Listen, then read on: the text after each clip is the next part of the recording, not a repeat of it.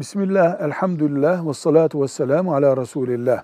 Kur'an-ı Kerim ilk sahifelerinden itibaren kafirlerden söz ediyor, müminlerden söz ediyor.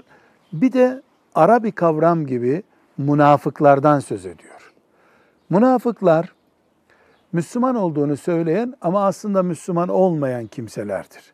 Onlar Peygamber Efendimiz sallallahu aleyhi ve sellemin toplumunda da vardılar. Kur'an-ı Kerim var diyor zaten. Bunları ayıklamak da mümkün değildir.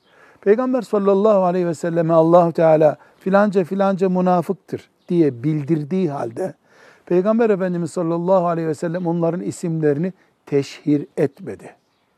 Dolayısıyla münafıklık kıyamete kadar bilhassa İslam'ın devlet bazında güçlü olduğu, Müslüman toplumun güçlü, dinamiklerinin güçlü olduğu bir zamanda muhakkak münafıklık var olacaktır. Ama biz şu münafıktır, bu münafıktır değildir deme hakkına hiçbir zaman sahip olmayacağız. Münafıklık hep var olacak ama kimin münafık olduğunu Allah bilecek ve cezasını kıyamet günü kafirlerden daha ağır bir ceza olarak o verecek. Biz sadece münafık olmaktan Allah'a sığınacağız. Velhamdülillahi Rabbil Alemin.